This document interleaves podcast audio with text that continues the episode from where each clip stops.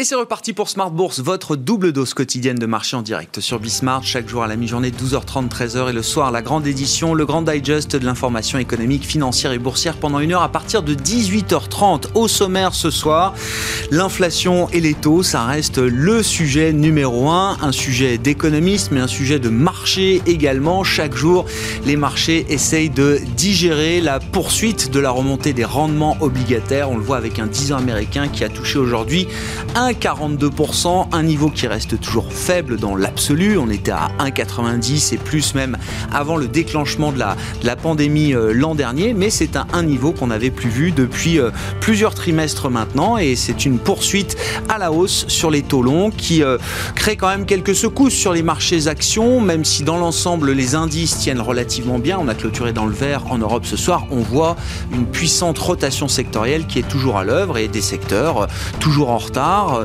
les financières, le secteur énergétique qui euh, arrivent à tirer leur épingle du jeu et à maintenir à flot justement les grands indices actions. À l'inverse, c'est plus compliqué pour euh, les secteurs les mieux valorisés, le secteur de la tech par exemple, un peu partout dans le monde, ou encore plus spécifiquement à Paris, les valeurs du luxe qui ont un peu souffert encore aujourd'hui. Au cours de cette séance, vous aurez le résumé complet dans un instant avec Nicolas Pagnès depuis la salle de marché de Bourse Direct.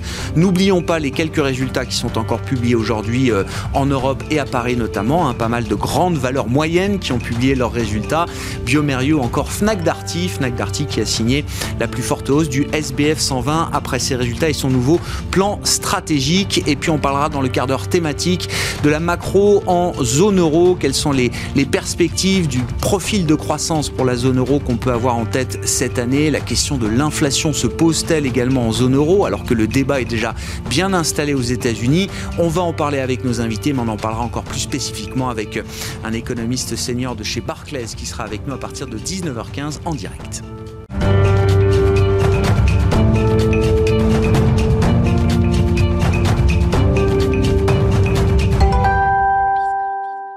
Mais d'abord, les infos clés du jour sur les marchés après la clôture en Europe, c'est le résumé chaque soir avec Nicolas Pagnès dans Smart Bourse depuis la salle de marché de Bourse Direct. Clôture en légère hausse ce soir pour le CAC 40, l'indice parisien qui gagne 0,31% à 5797 points. Les investisseurs qui continuent à suivre de près les rendements obligataires aux États-Unis. Le taux à 10 ans a d'ailleurs touché un plus haut aux alentours des 1,42% cet après-midi avant de redescendre aux alentours des 1,39% ce soir. Le taux à 30 ans se situe lui aux alentours des 2,26%. Les craintes inflationnistes sont toujours présentes sur les marchés malgré les interventions euh, rassurantes de Jérôme Powell qui veut voir dans la hausse de ces taux d'intérêt un optimisme vis-à-vis de la reprise économique plutôt qu'un reflet des craintes inflationnistes des investisseurs. Jérôme Poel qui s'exprimait hier devant le Sénat et aujourd'hui devant la Chambre des représentants. Euh, le président de la Fed estime que la campagne de vaccination aux États-Unis alimente l'espoir d'un retour à des conditions plus normales à venir cette année. Il a également indiqué que si l'économie américaine marque des signes de reprise, celle-ci reste fragile et inégale, notamment en ce qui concerne le marché de l'emploi. La Fed conservera donc une politique très accommodante aussi longtemps que nécessaire pour atteindre ses objectifs d'emploi et d'inflation. Sur le front sanitaire à présent, on notera euh, que deux jours avant la réunion du comité euh, consultatif de la FDA euh, qui doit statuer sur le vaccin unidose du laboratoire Johnson Johnson, l'institution a confirmé l'efficacité du vaccin à près de 86%, une nouvelle qui laisse espérer à de nombreux investisseurs une autorisation prochaine donc de ce nouveau vaccin. Du côté des statistiques à suivre à présent aujourd'hui en Europe, le PIB allemand progresse de 0,3% au quatrième trimestre 2020, une croissance légère plus forte euh, donc que la première estimation qui tablait sur 0,1%. Euh, euh, une remontée qui fait dire à l'Office des statistiques allemands que le PIB du pays s'est contracté de 4,9% en première estimation sur l'ensemble de l'année 2020. Et Europe toujours en France, le climat des affaires se dégrade en revanche pour le mois de février, souffrant de la situation dans les services mais aussi dans le commerce de détail. Il ressort à 90 points, soit 10 points en dessous de sa moyenne mensuelle à 100 points. Du côté des valeurs à présent euh, à suivre à la bourse de Paris, euh, Worldline fait état d'un chiffre d'affaires de 2,75 milliards d'euros en 2020, en repli de 4,6%. Le spécialiste des paiements affiche cependant une marge d'excédent euh, brut opérationnel en hausse de 25% environ sur la période. Pour 2021, Worldline anticipe un rebond de sa croissance organique avec notamment une contribution positive d'Ingenico racheté l'année dernière à hauteur de 66 millions d'euros à son excédent brut opérationnel. Worldline qui perd ce soir 0,78%. Accor annonce de son côté une perte nette de 2 milliards d'euros environ, un recul en lien direct avec les nombreuses fermetures imposées au groupe pour faire face à la pandémie de coronavirus. Le groupe hôtelier a cependant noté des signes de reprise en Asie, au Moyen-Orient, en Afrique ou encore en Amérique du Sud au quatrième trimestre de cet exercice 2020. Accord qui euh, progresse ce soir et gagne 2,72% à la clôture à Paris. Fnac affiche euh, en 2020 euh, un chiffre d'affaires en hausse de 0,6% à 7,49 milliards d'euros, grâce notamment à une progression de 55% de ses ventes en ligne. Les ventes en ligne qui lui ont justement, qui ont justement représenté 30% euh, environ du chiffre d'affaires euh, du groupe en 2020, un niveau que Fnac Darty souhaite d'ailleurs pérenniser d'ici à 2025, à en croire son nouveau plan stratégique. Fnac Darty euh, qui gagne ce soir environ 10%, 9,58% exactement à la clôture. Et Solvay annonce une baisse de 42,5% de son résultat en 2020 à cause de la crise sanitaire. Mais Solvay qui se félicite d'avoir enregistré un flux de trésorerie disponible record sur l'année. Le groupe relève d'ailleurs son objectif d'économie d'ici à 2024 et annonce prévoir de nouvelles sessions d'actifs. Solvay euh, qui gagne un peu plus de 5% à la clôture ce soir. Et on finit avec l'agenda de la journée de demain. Demain, les investisseurs prendront connaissance de la confiance des consommateurs en France ainsi qu'en zone euro pour le mois de février. Aux États-Unis, ils découvriront également le PIB euh, du quatrième trimestre 2020. Et côté entreprise, AXA, Safran, Veolia, mais aussi son concurrent Suez, Saint-Gobain ou encore Téléperformance publieront leurs résultats annuels. Nicolas Pagnès en fil rouge avec nous tout au long de la journée sur Bismart depuis la salle de marché de Bourse Direct.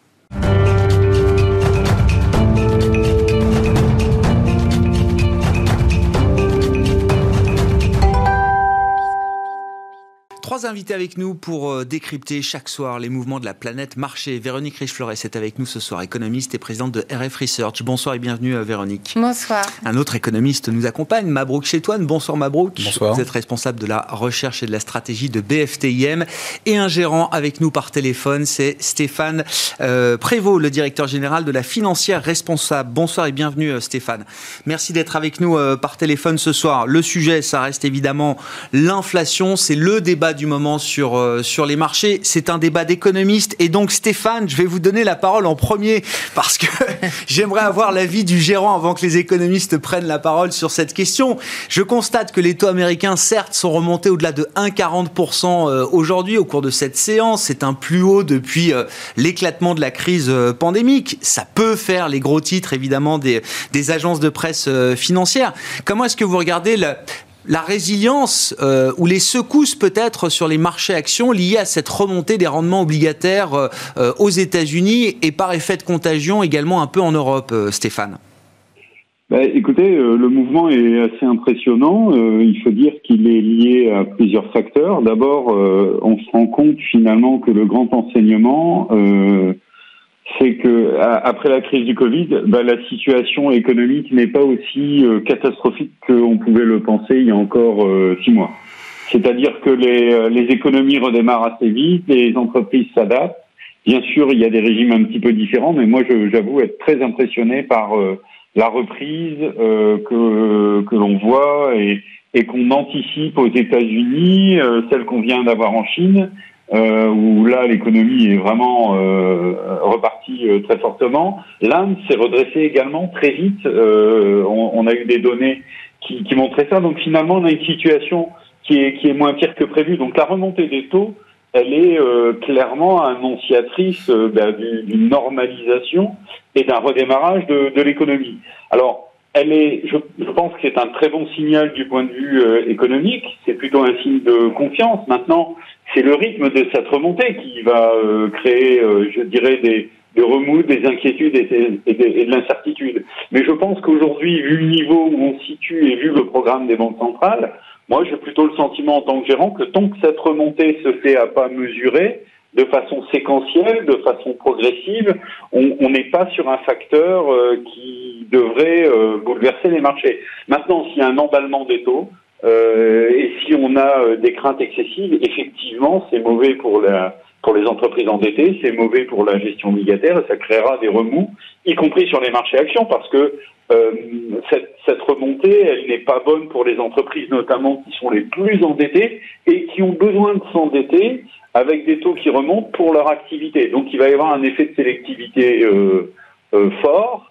Et euh, on, on, voit bien que entre un moment donné, on a des marchés qui sont assez hauts, où on favorise, euh, je dirais, les entreprises value, les entreprises les plus cycliques qui bénéficieront de la, de la, de la reprise.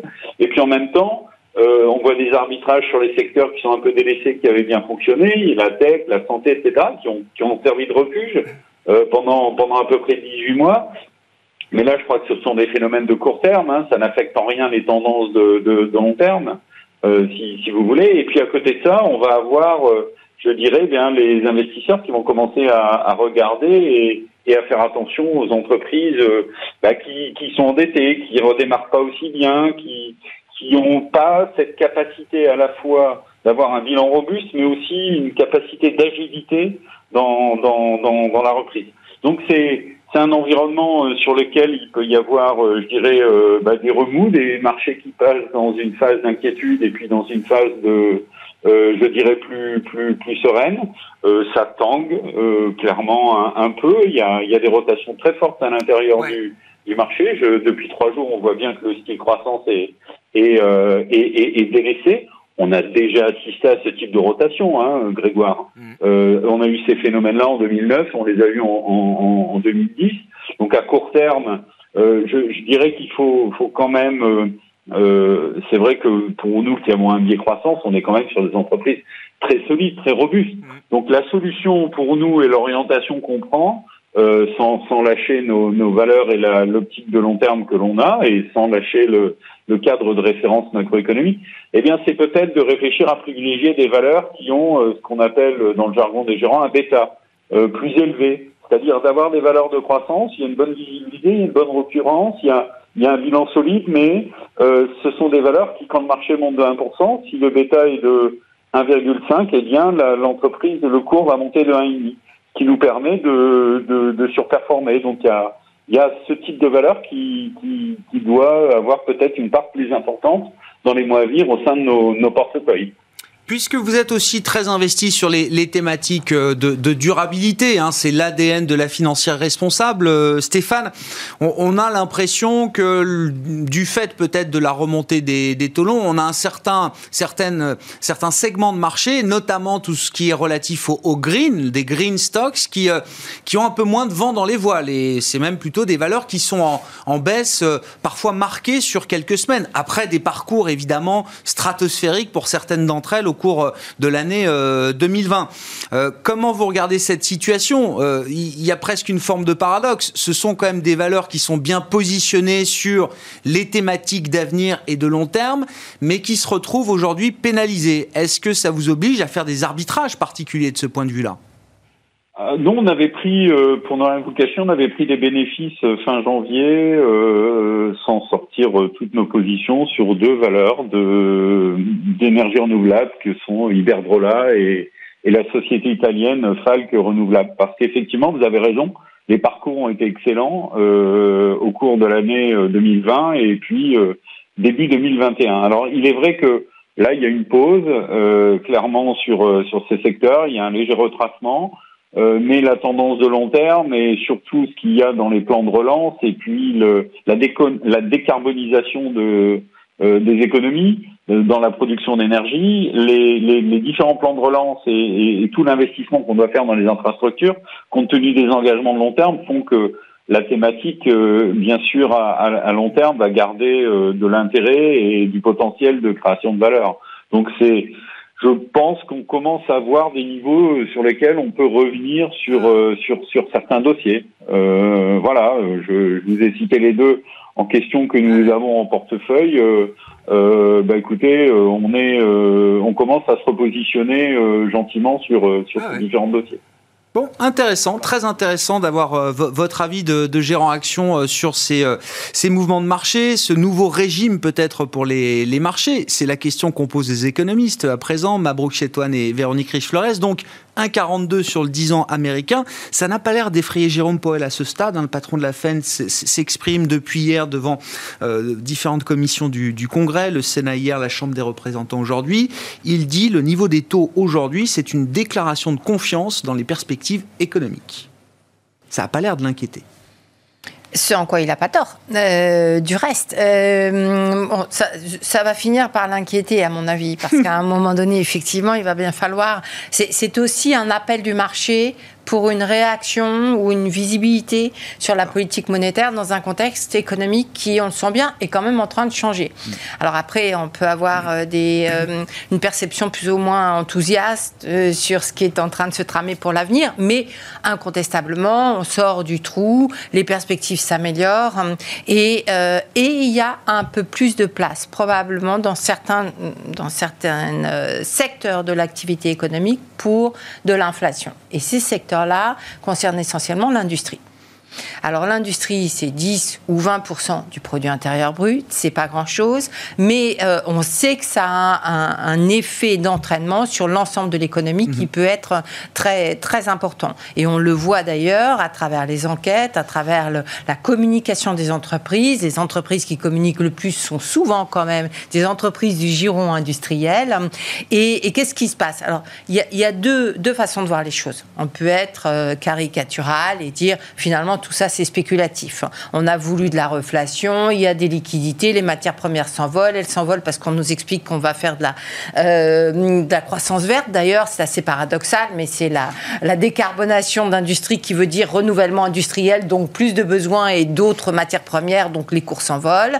Et ça, c'est le côté hein, désagréable, je dirais, pour l'économiste, parce qu'effectivement, c'est très spéculatif. Mhm. Et on le voit sur le pétrole, à quel point c'est spéculatif. À côté de ça, il y a effectivement euh, néanmoins une entreprise qui est en train, une industrie qui est en train de changer, qui est en train de se renouveler. C'est euh, la croissance, euh, c'est, ce sont les plans de soutien et cette, euh, cette ce verdissement donc de l'industrie qui change la donne incontestablement. Il y a par ailleurs une demande qui aujourd'hui est au rendez-vous parce qu'elle bénéficie effectivement du fait que les, les, les, gens ne peuvent pas consommer des services autant qu'avant. Et donc, il y a un report plutôt favorable qui qui est un peu décevant néanmoins quand on regarde les résultats. Hein. Par exemple, l'automobile en, début d'année en Europe, etc. On voit que finalement, bon, euh, il y, a, de quoi dépenser, mais ça vient pas toujours euh, du côté de la demande. Et puis, il y a un espèce d'optimisme des entreprises qui est troublant notamment quand on, décortique les enquêtes IFO, INSEE en Europe, mais également aux États-Unis, où beaucoup des indicateurs de confiance sont tirés par les perspectives de production qui vont beaucoup plus vite que la demande elle-même. Donc là, de deux choses une. Soit les entreprises ont raison, on dit souvent que la croissance est une question de confiance, donc on espère qu'elles ont raison. Euh, soit elles se trompent et elles surestiment la demande future. Et, en fait, on voit bien qu'in fine, il y aura de la place ou pas dans des hausses de prix euh, additionnelles si effectivement la demande est au rendez-vous pour des biens industriels. Donc là, euh, aux États-Unis, il y a un plan de relance qui devrait stimuler la demande. En Europe, euh, bon, plan de relance, il n'est pas aussi clair que ça, il va prendre du temps. Il est moins orienté du côté de la consommation des ménages. Hein. Et c'est d'ailleurs euh, pas, euh, c'est pas, c'est pas un mal parce que c'est probablement ailleurs qu'on a besoin de relancer davantage la machine. Mais voilà, on sent bien. Et d'ailleurs, vous avez eu cette semaine, une, la semaine dernière, une, une enquête aux États-Unis. Je crois que c'était dans le Philly Fed. Hein. Prix constaté par les entreprises en hausse à nouveau, et puis vertigineuse. Hein. Prix euh, facturé en baisse. Et là, c'est un, ce sont des signaux comme cela qui nous disent attention, euh, ne mélangeons pas, tout. Il y a peut-être effectivement une résistance à, la transmission des hausses des prix des matières premières et des coûts hein, dans euh, les prix de vente. Et puis à côté de ça, il y a le gros sujet des services. C'est-à-dire que là, on n'a pas du tout d'inflation. On a des pressions déflationnistes considérables qui, à mon sens, devrait durer pas mal de temps compte tenu des changements structurels, de la digitalisation, etc., euh, qu'on attend dans ces secteurs-là. Donc vous voyez que le panorama est quand même très euh, assez complexe en réalité, avec des changements qui sont indéniables. Euh, la rapidité de ces changements et les résultats in fine sont beaucoup plus incertains. Quand Jérôme Powell, je vous laisse la parole, Véronique, et puis bien sûr Mabrouk complétera, réagira, mais quand Jérôme Powell nous dit il faut encore des progrès supplémentaires significatifs pour que je finis sa phrase, nous envisagions de revoir le réglage de notre politique monétaire en réduisant éventuellement euh, les, programmes d'achat d'actifs qu'on peut avoir euh, aujourd'hui. De quoi parle-t-il? Est-ce qu'il nous donne des précisions? C'est quoi ces progrès qu'il attend? C'est quoi les objectifs que se fixe la Fed aujourd'hui? Est-ce que c'est des objectifs qui sont atteignables avec euh, l'idée simplement de la pleine réouverture de l'économie américaine? Peut-être deuxième trimestre pour les plus optimistes, peut-être euh, au cours de l'été pour ceux qui estiment que ça prendra un peu plus de temps. Est-ce que c'est de, ça dont il parle ou est-ce que ce sont des objectifs beaucoup plus lointains encore?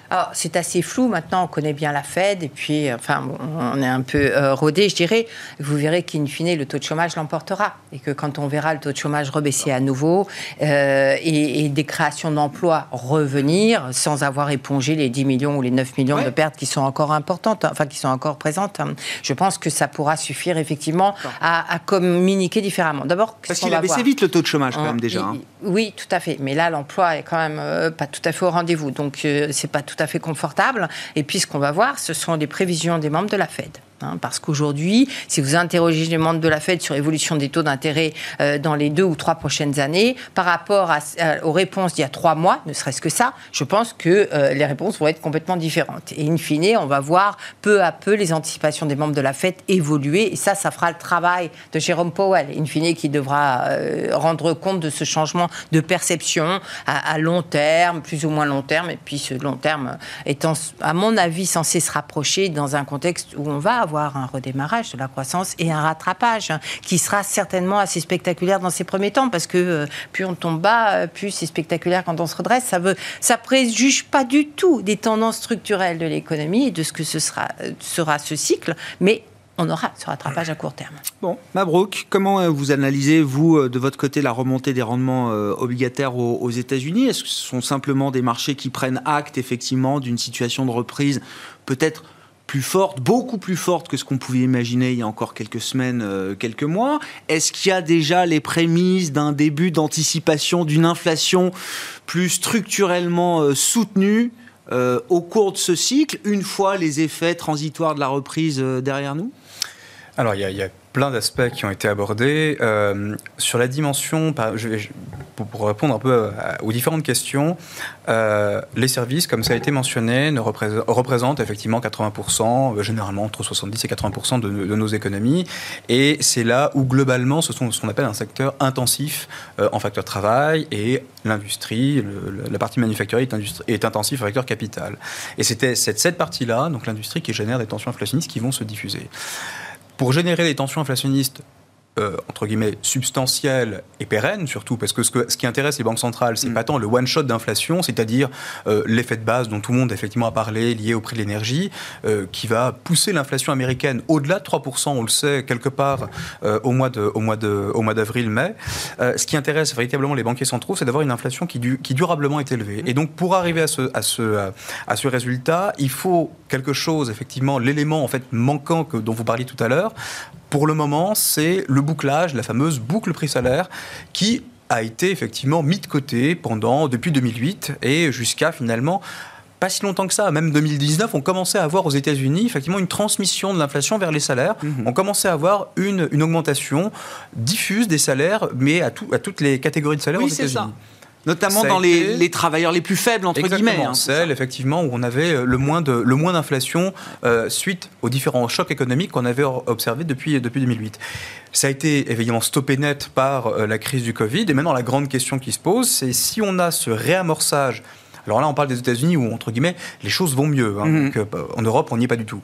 Euh, si on a ce, cette, euh, cette, amorce de boucle prix-salaire qui s'enclenche, là oui, effectivement, pour avoir une inflation qui va repartir aux États-Unis et qui va s'installer. Et c'est ça le plus important. Et un moyen finalement de voir cette, cette, amorce s'accélérer, on va être fixé ce week-end, c'est avec effectivement euh, les annonces possibles du plan Biden, dont une notamment que beaucoup de gens regardent, c'est l'augmentation effectivement des, euh, du revenu minimum au, niveau, au niveau fédéral. Ça, ça peut effectivement à un moment donné générer euh, réamorcer cette boucle prix-salaire et en tout cas amorcer une dynamique inflationniste au niveau des salaires qui a fait défaut pendant très longtemps dans tous les pays développés et qui pourrait à un moment donné, enfin, à un horizon beaucoup plus court qu'on ne le croit, amorcer cette inflation. Et donc, in fine, maintenant, la question qui se pose, c'est quid de la réaction des taux D'accord? Donc, les taux aujourd'hui réagissent. Alors, 1,40, c'est pas un niveau extraordinaire. Mmh. Powell, effectivement, ne s'en émeut pas du tout. C'est normal. Si on considère que les taux d'intérêt reflètent une anticipation de croissance future, penser que l'économie américaine croît, enfin, devrait croître sur un horizon de long terme à 1,40 est clairement insuffisant. Il y a plus d'interrogations à se poser. Donc, on sait que on va vers une augmentation des taux d'intérêt et il faut que celle-ci, comme ça a été souligné, soit douce et, euh, assimilée. non, mais c'est, tout ce qui est brutal, effectivement, est mal, digéré par les marchés, c'est normal. Si celle-ci est douce, est accompagnée par les banques centrales, qui correspond à un resserrement implicite de la politique monétaire, chose que la Fed n'est pas prête de tolérer tout de suite, puisqu'elle a besoin, encore une fois, de conditions économiques entre guillemets beaucoup plus de conditions monétaires beaucoup plus entre guillemets accommodantes pour permettre aux entreprises de se réendetter, pour permettre aux entreprises de pouvoir réinvestir, etc. Et donc in fine, on voit bien qu'il y a vraiment un dilemme aujourd'hui qui se pose. Laisser un peu filer les taux d'intérêt qui reflètent encore une fois cette croissance euh, avenir beaucoup plus positive en quelque sorte, ce qui est, ce qui est, ce qui est euh, entre guillemets assez sain, et finalement ne pas non plus laisser dériver euh, ces taux d'intérêt pour ne pas entre guillemets engendrer un resserrement implicite de la politique monétaire. Donc il y a véritablement en fait un, un, un arbitrage, un trade-off entre les deux que la Fed va devoir piloter. Et là on connaît effectivement le talent des banquiers centraux dans la forward guidance, dans la manière de communiquer sur les différents aspects de la politique monétaire pour encadrer justement ces taux d'intérêt. Si, si je pousse le raisonnement, alors peut-être de manière un peu simpliste, euh, jusqu'au bout. C'est-à-dire qu'on pourrait avoir, euh, sous le coup d'une reprise économique très forte aux États-Unis, une Fed qui serait obligée de se montrer encore plus accommodante que ce qu'elle est euh, aujourd'hui pour maîtriser la courbe des taux euh, américaine. Il y aurait un écart énorme entre la réalité économique et la position de la Réserve fédérale américaine. Le, point important, c'est qu'aujourd'hui, beaucoup d'acteurs, les États, les entreprises, se sont lourdement endettés pour pouvoir faire face. Et donc, si on veut éviter en fait des problématiques euh, ou même des tensions sur le marché du crédit, par exemple, ou même des tensions sur les marchés obligataires liés, par exemple, à des dettes, et on voit bien que le sujet est très sensible aujourd'hui, on sera abordé d'ailleurs lundi euh, par la Commission européenne, sur la soutenabilité de ces dettes. Mhm. Et en fait, aujourd'hui, si on veut qu'une dette soit soutenable, puisqu'on considère que la croissance potentielle va de nouveau être affectée par cette crise du Covid négativement, euh, eh il faut que les taux d'intérêt restent bas. La condition de soutenabilité des dettes, c'est des taux bas. Et donc, si on veut éviter toute forme de problème en quelque sorte, il faut que ces taux restent bas. Et donc, il faut que les banques centrales maintiennent des conditions monétaires ultra accommodantes. C'est une espèce de, de, comment dire de, de, pacte avec le diable en quelque sorte. Hein. Si on veut, si on, si on pousse un peu le, trait, il n'y a pas d'autre possibilité en fait. Non, mais il faut bien un moment que la Fed prenne acte elle aussi de l'amélioration de l'économie, de la reprise. Ça transparaît pas dans le discours de Jérôme Powell aujourd'hui. Hein. effectivement que le potentiel de croissance, c'est-à-dire la capacité des économies à générer de la richesse et pour rembourser ses dettes, effectivement, soit dans le meilleur des cas, intact, ou alors rehaussé à travers des investissements de structure, comme c'est le cas effectivement de ceux euh, que propose Joe Biden euh, dans son plan. Et donc là, effectivement, il y a peut-être cette fois-ci une mmh. reflation structurelle qui pourrait se, réamorcer euh, si et seulement si on génère plus de croissance. Mais en tout cas, et donc des taux d'intérêt qui pourraient du coup augmenter de nouveau. Mais sans ces deux conditions-là, ça paraît quand même extrêmement compliqué. Et du coup, vous y croyez un peu, beaucoup, pas du tout, plus que jamais, euh, Mabrouk? On a compris hein, le chemin qui mènerait effectivement à une inflation. l'inflation. Bah, oui, un nouveau régime. Un nouveau régime d'inflation Oui, alors euh, à moyen terme. Hein. donc effectivement, si lorsqu'on a cette verdisation de l'économie... Au-delà des effets transitoires de, dont on parle.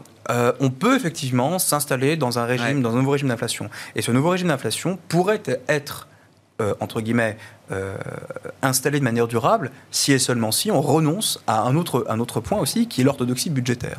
Qui ça effectivement, aujourd'hui on sent bien que euh, c'est pas quelque chose qui est, euh, on reviendra pas sur des phénomènes de entre guillemets de, de, de, compression des dépenses publiques, parce qu'on voit bien que la situation, l'urgence climatique ou les urgences de, de, toutes sortes en quelque sorte font qu'aujourd'hui on a besoin de pouvoir lever, de lever des fonds, que des acteurs publics notamment montent au front pour pouvoir résoudre, en tout cas apporter des solutions à ces problèmes. Et ça, c'est tendance effectivement inflationniste. Euh, Véronique, un mot, euh, évidemment, vos, remarques, mais un mot sur le whatever it takes budgétaire aux États-Unis. J'ai l'impression qu'il est là pour durer. C'est-à-dire que là, c'est encore l'idée d'un plan de soutien, 1900 milliards de dollars. Encore une fois, on en discutait avant euh, entre nous, il y a quelques semaines, quelques mois. peu aurait parié sur un plan d'une telle ampleur une fois les débats passés au, Congrès. Tout le monde disait ça sera plutôt autour de 1000 milliards, voire peut-être moins pour certains. non, ce sera bien 1900 milliards qui va passer Biden. Plus le plan d'infrastructure derrière qui sera peut-être de même ampleur. Oui, tout à fait. Alors c'est à double tranchant là aussi parce qu'effectivement, le risque c'est finalement entre guillemets de dilapider de l'argent public ah. au détriment de ce qui est important. Et ce qui est important, ce qui vient d'être dit par Mabrouk, c'est euh, ce sont les dépenses structurelles pour rehausser le potentiel structurel de l'économie américaine. C'est uniquement comme ça qu'on pourra financer la dette qu'on accumule aujourd'hui. Donc vous êtes dans le camp de Summers qui dit attention, en, faire trop sur la demande aujourd'hui, c'est peut-être prendre le risque de ne pas être en capacité d'en faire autant sur le vrai sujet qui est celui de l'infrastructure. C'est le risque. C'est le risque, surtout si effectivement ce plan de soutien a des effets. Alors je ne dis pas qu'il n'y a pas une partie de la population américaine euh, qu'il faut absolument aider et, aider à passer notamment les prochains mois qui vont être très difficiles. Mais après, il y a un équilibre. Si vous voulez, regardez les chiffres de 2020. Euh, en 2020, le pouvoir d'achat en moyenne des ménages hmm. américains a augmenté de 6%. Eh hein. le PIB euh, s'est contracté euh, d'à peu près autant. Donc voilà, est-ce que est-ce que les plans de relance sont faits pour ça ou les plans de soutien sont faits pour ça? Non. Donc je pense qu'il faudrait mieux, et il, aurait, il serait intéressant que, euh, que Biden cible particulièrement pour être présent tout en conservant le maximum de marge de manœuvre pour la partie structurelle qui est beaucoup, beaucoup plus importante. Pourquoi il refuse cette option, euh, Véronique? Alors, bon, il y a des enjeux politiques, il y a un certain nombre d'engagements, il y a une pression, une certaine pression des marchés également, hein, et euh, qui n'est pas totalement. qui, qui me semble être présente, peut-être un un peu plus mm. euh, que ce qu'on suggérerait en, en général. Hein. Et, voilà, donc euh, euh, fort heureusement, tout ceci va être suivi par des annonces de, développement d'infrastructures. Il faut espérer que cette fois-ci ce soit les bonnes, hein, parce que le plan d'infrastructure, il date, vous vous rappelez Obama, etc. Donc ça, fait, un, certain temps. Chaque nouveau président américain et je pense que s'il y a vraiment des besoins, ils sont là et, c'est là qu'on peut accepter de l'argent public, pas forcément sur les 1900 milliards euh, immédiats. Hmm. Pour revenir à la logique d'entreprise, Stéphane Prévost, je le rappelle, vous êtes avec nous par téléphone. Merci encore, directeur général de la financière responsable. Cette thématique, alors de, la demande, euh, de la demande finale, une fois que l'économie sera rouverte, pose la question évidemment du, pricing power des entreprises. Qu'est-ce que vous pouvez nous dire de ce point de vue-là? Est-ce que avec une demande, euh, la, pent-up demande, comme on, on l'appelle, une demande qui ne demande qu'à justement être à s'exprimer, est-ce que les entreprises auront toute la toute la possibilité, toutes les marges de manœuvre nécessaires pour faire passer les hausses de prix dans les, prix finaux, avec évidemment euh, le hausse, la hausse des, coûts de matières premières qui n'a échappé à personne euh, aujourd'hui. Est-ce que ce sera compliqué pour certaines d'entre elles? Est-ce que certaines entreprises vont retrouver du pricing power là où elles en avaient peut-être perdu ces dernières années? Sur ce sujet-là, qu'est-ce qui vous intéresse, euh, Stéphane?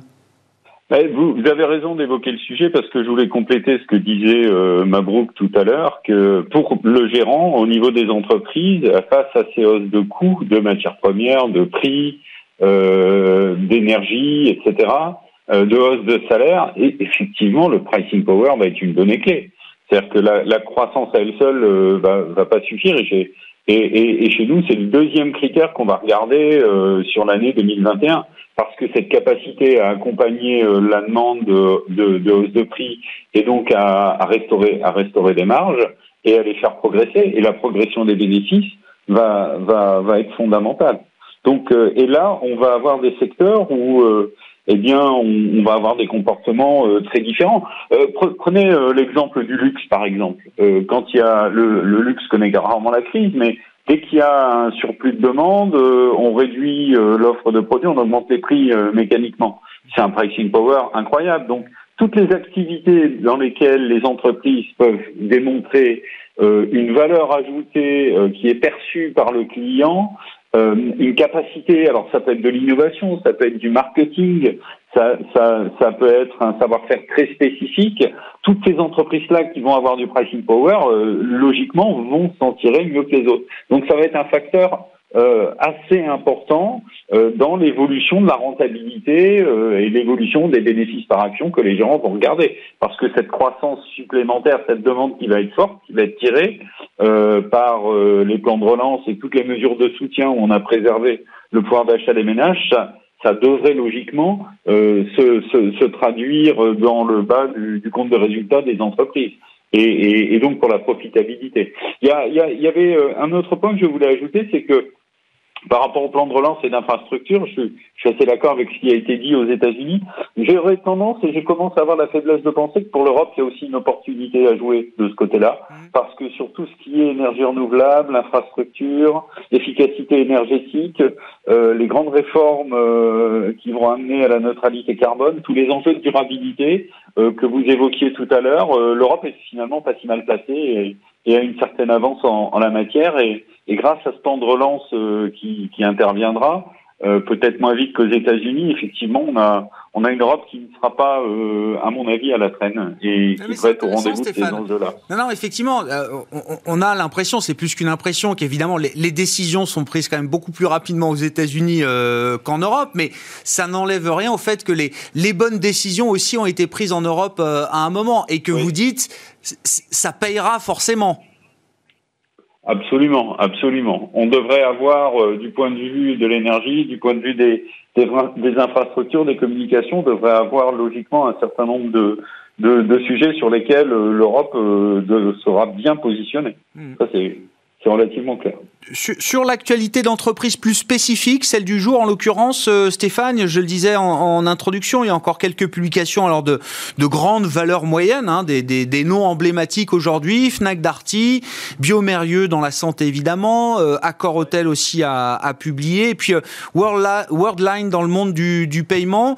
Est-ce que parmi ces entreprises, là je vous en cite quelques-unes, est-ce qu'il y en a qui vous intéressent particulièrement dans le, les, les, les performances opérationnelles qu'elles ont pu euh, la communication qu'elles ont pu avoir aujourd'hui?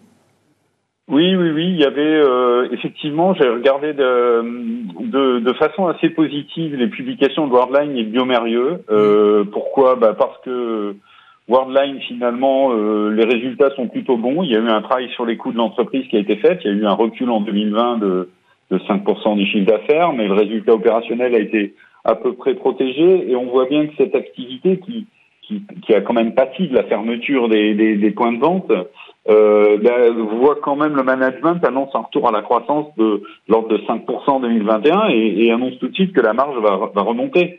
Euh, ils, ont une prévision de 200 points de base d'augmentation de la marge.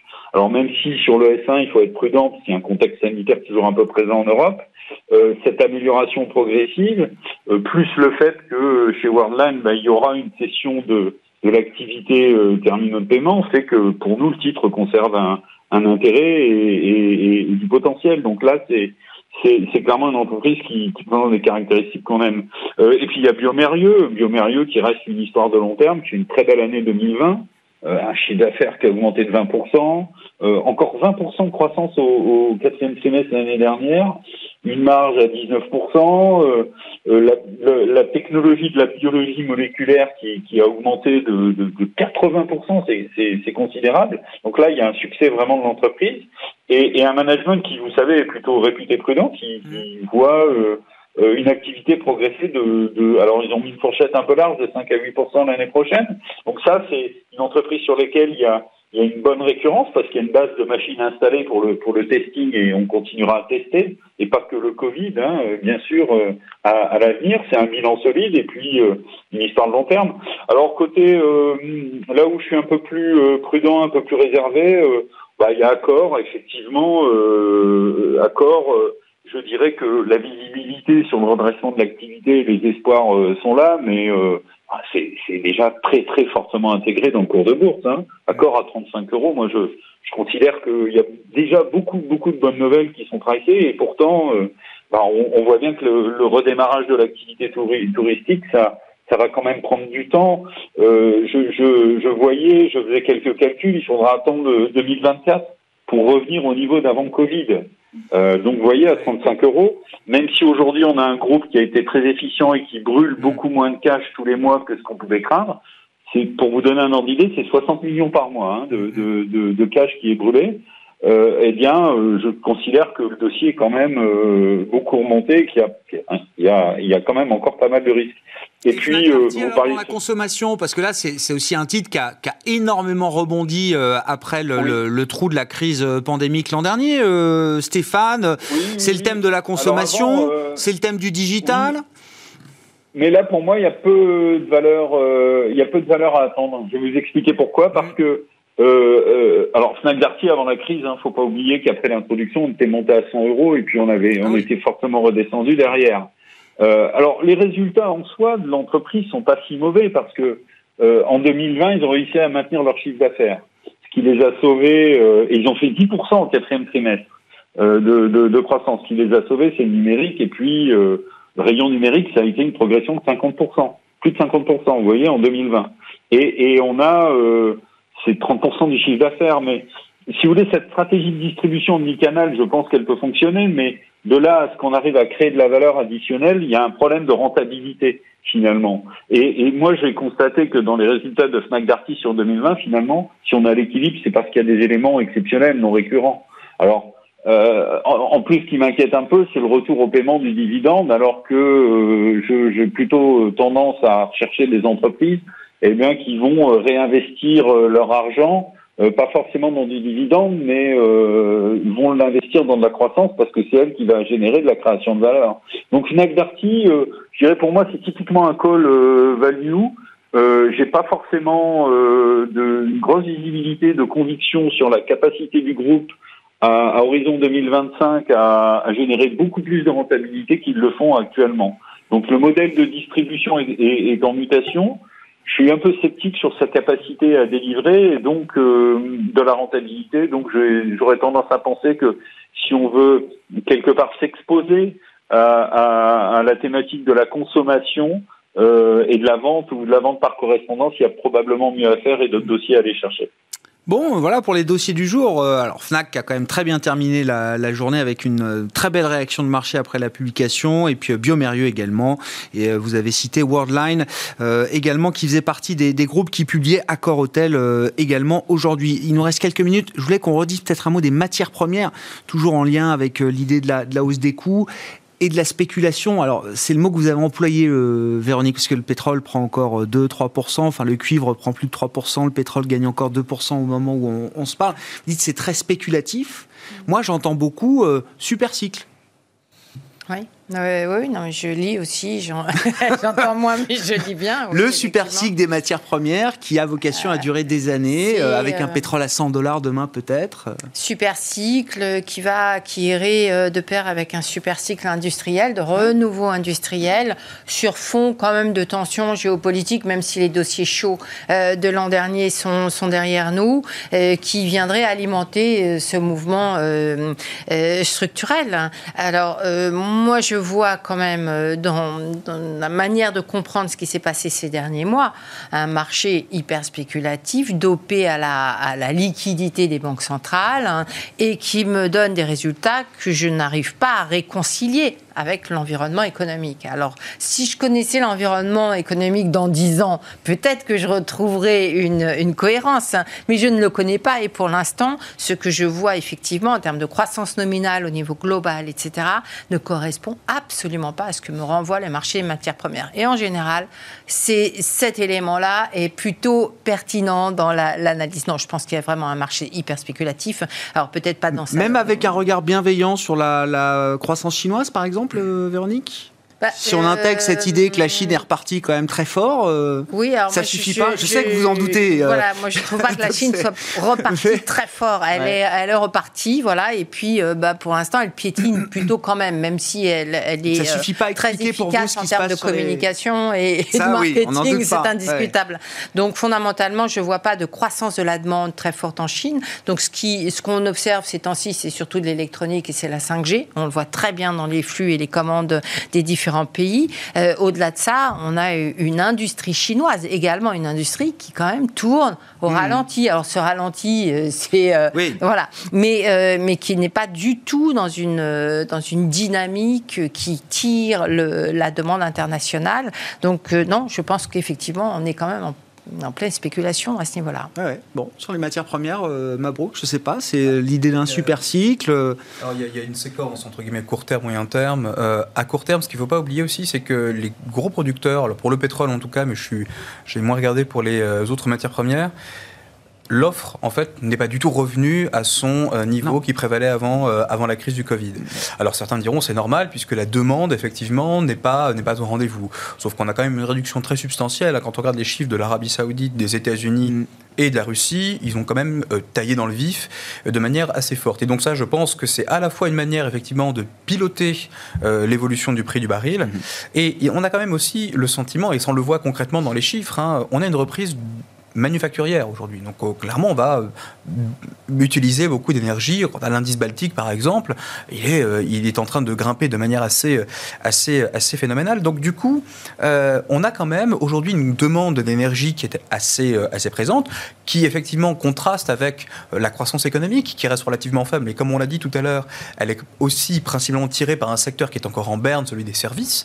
Et donc mécaniquement, on a ce décalage qui s'opère et donc qui renforce les coûts, qui alimente encore plus cette tension. donc c'est du côté de l'offre que les choses vont se rééquilibrer, vous, vous imaginez bah, Je pense qu'à un moment donné, alors oui et non, parce que quelque part, ce super cycle, cette notion de super cycle vient du fait qu'on a eu un désinvestissement aussi important euh, dans une industrie ultra capitalistique par ailleurs et qui nécessite euh, des investissements très lourds et qui ne donne, délivre pas le résultat immédiatement, avec le, risque de, d'avoir des coûts d'exploration qui explosent et pour ne rien trouver in fine.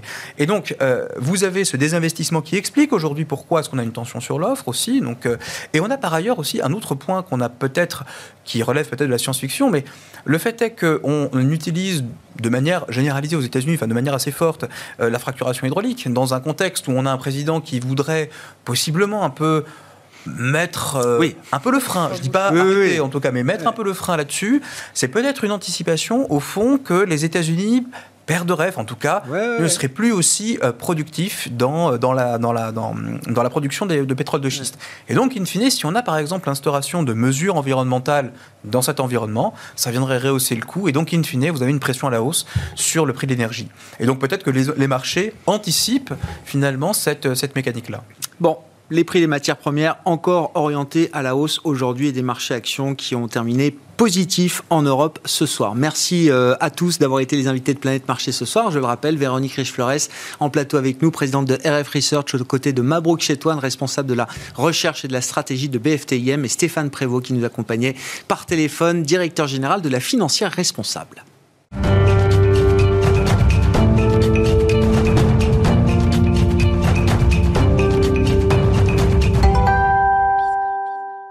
Le dernier quart d'heure de Smart Bourse, chaque soir, c'est le quart d'heure thématique. Le thème ce soir, c'est un petit tour d'horizon macro pour les perspectives de la zone euro. En particulier, on en parle avec euh, l'économiste François Cabot qui est avec nous par téléphone, senior économiste Europe chez Barclays. Bonsoir et bienvenue François.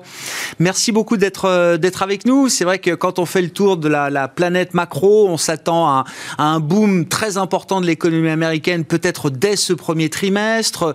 On voit les perspectives de réouverture de l'économie euh, britannique avec un calendrier qui commence à être dessiné par Boris Johnson et qui fait sans doute naître là aussi beaucoup d'attentes et de, confiance euh, retrouvée chez les agents économiques. Et donc, la question pour vous, François, c'était de, savoir un peu ce qu'on pouvait dire de euh, l'état de la zone euro en ce début d'année 2021. Je crois qu'on a eu à peu près toutes les lectures de, PIB pour le quatrième trimestre et quelles sont les, perspectives qu'on peut dresser sur le profil de croissance cette année pour la zone euro? Merci, bonsoir Grégoire. Euh, moi, c'est délicat hein, parce que c'est sûr qu'on a un début d'année en délicatesse. On a des bonnes nouvelles qui nous viennent de la fin de l'année dernière avec euh, un commerce extérieur qui, a pas mal rebondi, avec un, investissement qui se tient également très bien.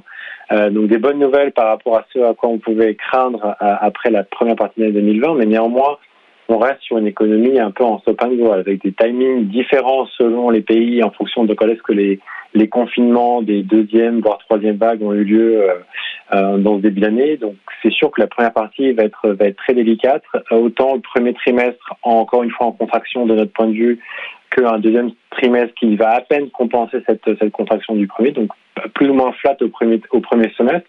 Et par contre, effectivement, une vraie accélération avec une croissance prévue autour de 2% en moyenne sur le deuxième semestre 2021, avec l'idée derrière de la réouverture progressive, mais néanmoins réouverture des économies, qu'on a un potentiel de rebond, comme on a vu au troisième trimestre 2020, qui peut être assez fort. Et puis, quand même, les débuts des effets du plan d'investissement qui, je pense, vont, se matérialiser euh, dès ce second semestre. Et donc, dès lors, euh, voilà, vraiment euh, deux, deux, parties d'année vraiment bien, bien différenciées, mais néanmoins, et c'est ce qu'il faut en retenir, un retour à la normale en termes de niveau, donc par rapport au niveau de PIB pré-crise, donc du 4 T4 2019, on va en rester bien en dessous euh, pendant l'ensemble de l'année 2021. On n'y reviendra que, euh, a priori, dans la première partie de l'année 2022, mais pas avant. Est-ce qu'il faut blâmer, euh, François, le, retard, les cafouillages dans la vaccination? L'idée étant pas de, polémiquer, évidemment, de, ce point de vue-là, mais d'essayer de comprendre si la, trajectoire de déploiement des, vaccins en, Europe euh, nous met très en retard par rapport à d'autres économies. Est-ce que ça nous coûte cher à ce stade? Est-ce que c'est un, un retard qu'on peut encore euh, combler peut-être dans les prochains mois? Alors oui, effectivement, elle nous met en retard et c'est sûr qu'on n'est pas en voie, en tout cas à très court terme, de rattraper ce retard. On a une, une prévision, euh, on va dire plutôt une projection d'immunité collective pour la zone euro qui, devait être, qui devrait être atteinte entre la fin du troisième et le début du quatrième trimestre. Donc euh, un bon trimestre après euh, le Royaume-Uni et les, et les US. Donc c'est sûr que de ce point de vue-là, on a pris du retard et on n'est pas en tout cas en mesure de, de le rattraper euh, à, à, court terme. Et donc va aller également ce, un retour très progressif de, de la relance de l'économie et, et, on peut s'attendre effectivement à quelque chose de voir encore plus progressif que ce qu'a annoncé le Premier ministre Johnson pour le, pour le Royaume-Uni. Et puis l'autre grande différence en termes de coûts également et de performance économique, c'est euh, cette grande différence qui va qui va perdurer avec le policy mix et notamment une reprise, une stimulus budgétaire très important de la consommation et donc à court terme pour les États-Unis, alors qu'on a un stimulus budgétaire plutôt orienté à investissement et du coup qui va, mettre, qui va mettre plus longtemps à monter en charge. Et donc on peut avoir des perspectives plus roses mais à plus long terme euh, sur, sur la zone euro, alors qu'effectivement on a un, un retard de performance qui va être assez flagrant dans les prochains trimestres, c'est sûr. Est-ce que ça explique d'ailleurs ce, déséquilibre, en tout cas pour la stabilisation à court terme des économies, ce déséquilibre entre le, le policy mix euh, européen versus celui américain? Est-ce que ça explique peut-être la sortie de Christine Lagarde en début de semaine sur la, remontée pourtant très légère des rendements obligataires euh, longs en, zone euro? C'est beaucoup plus visible sur la partie américaine. Il y a sans doute des effets de contagion, de, diffusion, mais tout de suite, on a vu Christine Lagarde s'en émouvoir en, en, en indiquant que la BCE était euh, très attentive et surveillait monitorait ces, mouvements sur la partie longue de la, courbe des taux euh, euh, en zone euro. Pourquoi est-ce qu'elle a envoyé ce, message? Quelles sont les, inquiétudes qu'elle peut avoir euh, derrière? Est-ce que c'est forcément une mauvaise nouvelle pour la zone euro à ce stade d'avoir un 10 ans français qui flirte avec, avec le zéro, François? Non, effectivement, y a, je pense qu'il y a deux choses à considérer là-dessus. Il y a une histoire de niveau, il y a une histoire de volatilité. Il y a effectivement l'idée que le niveau remonte certes et comme vous le disiez euh, de manière très limitée et, et on reste à un niveau en relais, enfin voilà, pardon, on reste à un niveau très faible. Et donc je pense que là-dessus, euh, même si l'accélération est assez rapide et assez brusque, euh, ce qui est important du point de son point de vue, je pense, c'est effectivement que c'est le fruit d'une contagion extérieure, donc quelque chose qu'elle ne maîtrise pas et ne voudrait surtout pas euh, attiser en disant qu'elle qu'elle le souhaite. Je pense qu'au contraire, c'est vraiment le job de la BCE de maintenir des des, des, conditions monétaires et financières euh, vraiment accommodantes. Et dans accommodante, et c'est mon deuxième point, ça veut dire aussi stable. Et je pense que c'est aussi cet élément de, de, volatilité à très court terme. Et donc, c'est pas tant à la fois le niveau qui, effectivement, reste très faible avec un Bund allemand à moins 0,3, effectivement, la France qui tourne autour de 0 à 10 ans. C'est pas vraiment le problème, mais c'est aussi la question de est-ce que cette volatilité qui, si elle devait perdurer et ne devait pas se calmer, pourrait entraîner des, des, des comportements d'attente supplémentaires du point de vue des agents économiques sur bah, qu'est-ce qu'on fait, est-ce qu'on se finance, est-ce qu'on se finance pas, est-ce que les taux peuvent euh, remonter à cause de la volatilité et de l'incertitude. Donc euh, je pense que là-dessus c'est important effectivement de non pas d'être inquiet sur effectivement les, les, coûts de refinancement, mais plus sur la trajectoire et d'effectivement de calmer euh, ces anticipations de de remontée qui pourraient perdurer et donc du coup de maintenir une stabilité de l'environnement à la fois dans son coût et dans ses perspectives. Ouais, c'est un point important. Ça, veut dire quand même que Christine Lagarde ne considère pas cette remontée des, des rendements euh, de la même manière qu'un Jérôme Powell qui semble pas du tout être inquiet, qui, qui voit plutôt euh, euh, un, un, signe de confiance dans les perspectives, perspectives économiques. Ce, ce phénomène-là en Europe ne, ne, ne, reflète pas ce, ce sentiment-là. Non, non, absolument pas. Je pense que c'est vraiment une, vraiment une question de contagion, une contagion extérieure qui, d'ailleurs, somme toute assez habituelle. Mais ce qu'il y a, c'est que justement, compte tenu de la différence à la fois sanitaire et conjoncturelle qui existe au, sein de la par rapport aux États-Unis, je pense qu'il y a autant c'est effectivement un retour plus vers la normale aux États-Unis, autant je pense, je suis pas sûr qu'en Europe on soit déjà prêt à revenir vers la normale, et même si c'est ce à quoi on aspire effectivement à moyen terme malgré tout. Bon, si on est encore loin de revenir à la normale en Europe, quelle tournure pourraient prendre les discussions euh, budgétaires autour des règles budgétaires européennes euh, François, évidemment, le pacte a été immédiatement euh, suspendu dès l'éclatement de la, crise pandémique l'an dernier. Ça fait déjà un an maintenant. Je, crois que Bruxelles, la semaine prochaine, doit quand même revenir un peu sur ce sujet en précisant peut-être la manière dont ce pacte pourrait être réformé, remis au goût du jour. Je ne sais pas quelle va être, selon vous, la, la, teneur des discussions qui vont forcément revenir autour de ces règles budgétaires européennes. Alors sur ce grand sujet-là, qui va être effectivement le grand sujet de la, principalement la deuxième partie de cette année et, après, il y a en fait deux sujets. C'est effectivement euh, qu'est-ce qui se passe à relativement court terme. Il y a apparemment une décision relativement rapide euh, d'ici dans quelques semaines, voire euh, au, enfin au plus tard d'ici au printemps sur est-ce que la règle de la de, de, de, de, la, de ne plus appliquer les règles budgétaires de Maastricht euh, pour 2022 vont effectivement être maintenues. Et là, effectivement, quand on entend l'Eurogroupe, quand on entend la Commission, on dit qu'il y a quand même une possibilité, effectivement, pour l'ensemble des pays, malgré les différentes trajectoires, de garder une, une souplesse budgétaire. Et c'est d'ailleurs assez marquant par rapport à ce qui s'est passé il y, a, il, y a, près de dix ans. Et puis, il y, a, il y, a, un deuxième sujet qui est encore plus, plus, on va dire, de plus grande taille et, et encore plus complexe qui va, qui va, qui va nous tenir en haleine, je pense, pendant de nombreux mois c'est effectivement bah, que fait-on de ces règles budgétaires? Et On sait tous qu'on doit les, ces règles de Maastricht euh, devront être revues, mais par contre, quelles vont-elles être? Et là, je pense qu'il y a vraiment un enchaînement qui est très intéressant euh, sur le politique avec l'arrivée de Draghi en chef du gouvernement italien, les élections allemandes de septembre et la présidence française de l'Union européenne au premier semestre 2022, je pense qu'ils vont vraiment donner la feuille de route. Et là-dessus, c'est vraiment pas une décision à court terme, mais je pense de voir comment est-ce que euh, l'ensemble de ce, qu'on voudrait et les différentes forces politiques qui se mettent euh, qui se mettent derrière ces, ces sujets-là, avec une, une, opportunité quelque part un peu historique de la part de, du Premier ministre Draghi, avec euh, de retrouver la, la, confiance de ces de ses partenaires européens du Nord, avec à la fois effectivement une dépense efficace du du plan européen, mais également des réformes qu'on attend depuis, depuis bien longtemps également.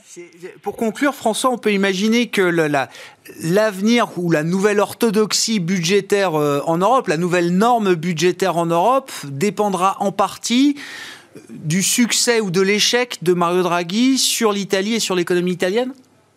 Oui, je pense que tout à fait. Je pense que c'est vraiment le, c'est vraiment le point d'équilibre de, de, tout ça. Il y a effectivement une opportunité euh, historique et qui, est presque quasi inattendue euh, si, on, si, on, disait il y a quelques mois qu'on en serait là sur euh, à la fois l'homme et, et, son, et sa capacité à délivrer et, et la confiance qu'il a auprès de ses partenaires européens. Et puis effectivement à, à avoir sa capacité à, à, à la fois bien dépenser la, l'argent européen qui est l'Italie, rappelons-le, comme le, plus grand bénéficiaire de, mm. de, ce, de, du fonds européen, mais également de mettre en place des réformes euh, pour et pour euh, avoir cette crédibilité de justement de la soutenabilité de, de, la, de la dette à la fois par sûrement des, des, des, réformes budgétaires, mais également par des réformes de croissance sur le marché du travail, euh, voilà, qui, qui, qui, sont en attente depuis bien longtemps et, et qui permettraient effectivement de, de voir l'avenir de l'Europe à, euh, avec, avec un encore plus grand optimisme que celui qu'on a eu avec l'été dernier, avec le, déploiement et l'accord sur ce, sur